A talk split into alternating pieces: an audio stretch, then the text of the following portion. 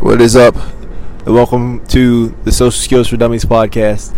Uh, I haven't recorded in a while, but I want to get in and record an episode for y'all because I think it's important uh, to take up this podcast and talk to y'all every day. Um, so this episode is about why it's uh, about doing less. You know, being suave socially is about doing less, um, and really about just accepting accepting more.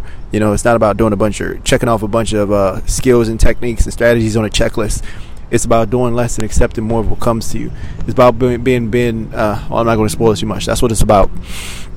Um, and so that's what I want to talk about in this episode. I said it three times, but you know, you can go to www. I'm doing free sessions if you want help. You know, um, if you want to ignite your social skills, you know, it makes socializing frictionless because you got fear around it. There's objectives that you need to be social for, and you want to hit those objectives. Uh, just go to www.socialskillsfordummies.com. Um, or you click the link in the description of this podcast. It's like uh, you'll be able to book on my calendar. Uh, it's completely free, and I'll do a free session with you because I just want to help you out. And so go and do that if you're interested. It's free session, one on one, 30 minutes Zoom call. We're just going to work on your social skills. Just go down in the description, click the link. Um, but what I want to say on this podcast episode is, um, man, in the months or in the year rather, where life was hardest. You know, um, earlier this year, 2022, um, January, February, March, and the months alike, um, my life was a lot of struggle. You know, and uh, my life was a lot of darkness, and um, you know, everybody knows how it is to be in a dark place mentally.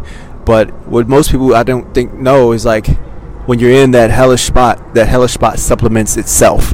And what that means is basically when you're in a dark place psychologically, there are a few devices working to kind of keep you there, to kind of keep your mood and your feelings, to keep your justifications uh, with your moves and your feelings. It's called confirmation bias. When you think something is true about the world, your brain and your selective attention will see those see only evidence that make that thing true. And so when you're in a dark place, when you're in hell, you're you're given more of hell. You know, um, so your selective attention will only see the things in life that supplement the fact that yes, life is bad. Okay, and your habits and your actions will align with that. You know, um, you'll find yourself um, like when I was my most depressed, chasing cheap highs, chasing cheap dopamine spikes. Like, okay, I want to talk to this person not because I want to share a moment with them, because I want their attention. You want to chase that cheap that spike of dopamine. I have the attention. I have the, I have the, the validation. I have the instant gratification. You'll chase cheap meals like, uh, you know, fast foods and things like that. Um, cheap habits like you'll watch like pornography to get like a cheap high. Everything about life is surrounded by the cheap dopamine and you'll follow that cheap dopamine trail all the way down to the bottom. And as you go down further and further down it gets darker and darker and darker and your mind finds more reasons why life sucks. It's a complete downward spiral. Furthermore you know, not only is like the life that you're living, you know, is hellish around you, but the life that you live, no matter how glorious or how great that life is, also hellish. And the reason why is because also in psychology there's something called state congruent memory, which essentially means like your memories take the shape of your emotions currently. So when you're in a bad mood, you look back and your selective attention only sees the negative parts of your memory. And so your mind is creating a hellscape for you that you can't escape. It'll create moments and it'll focus specifically on moments where people don't love you, where people don't think you're social, where people don't think you're smart, where people don't think you're great. And so you're creating a hell. And I use this metaphor of a camera. If you don't know cameras, this metaphor makes sense. If you do know cameras, it probably doesn't. But think of life as a camera. You know, um, when you're in a bad spot, the beauty of life, the heaven of life, is imperceptible to you. You know, because the lens is closed. The only like not a lot of lights going in, and so the great and most beautiful and most um, fruitful and prolific things in life they're imperceptible you the light from that is not not come inside the camera only dimly lit objects only a small amount of light only a small bit of life is coming through the camera. Like when I was uh, most depressed, I used to hate LA. I used to hate. I used to not think much of the ocean. You know, their uh, art and music. Like I didn't really participate and didn't think much of it. But the more as I, the more I came out of that place and went into my observation spiral and began to grow, I started to love those things. I started to appreciate those things because my selective attention could now see the parts of it that were imperceptible to me before because they were actually beautiful and they would refute my own ideology of the world and kind of make me think about it differently. When your brain obviously doesn't want that to happen.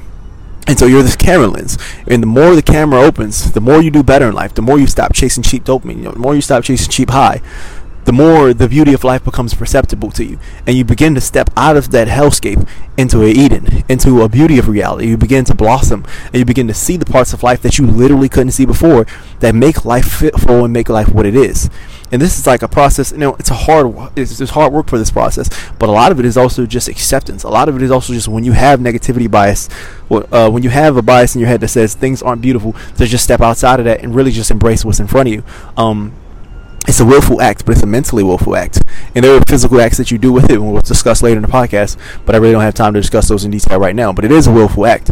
Um, and so I want to say, I just said all that to say this um, if you think of like the biblical references, uh, I'll use biblical references to kind of cement the ideas in this podcast because a lot of people they follow religion, and a lot of people like religion is like a sacred thing. Like if it's in the book, it must be true. And this is a theme across all religions. I want you to think about Eden, you know, like the place in the Bible, this paradise. So they're in Eden, essentially, and what happens is the devil tells them to eat the apple.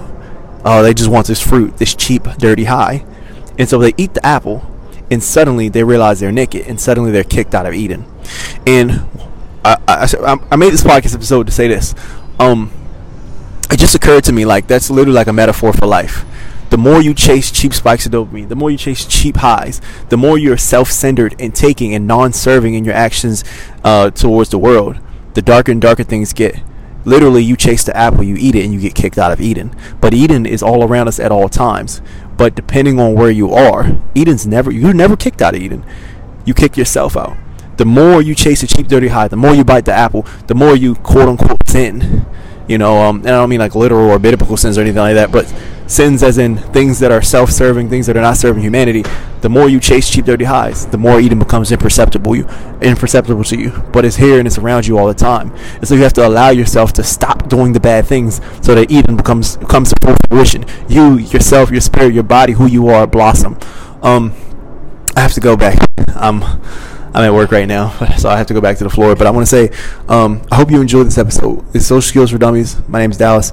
Um, www.socialskillsfordummies.com or go down into the description if that doesn't work and click on my calendar. You get a free one on one session. We'll talk about these types of things. Appreciate you so much for listening. Thank you.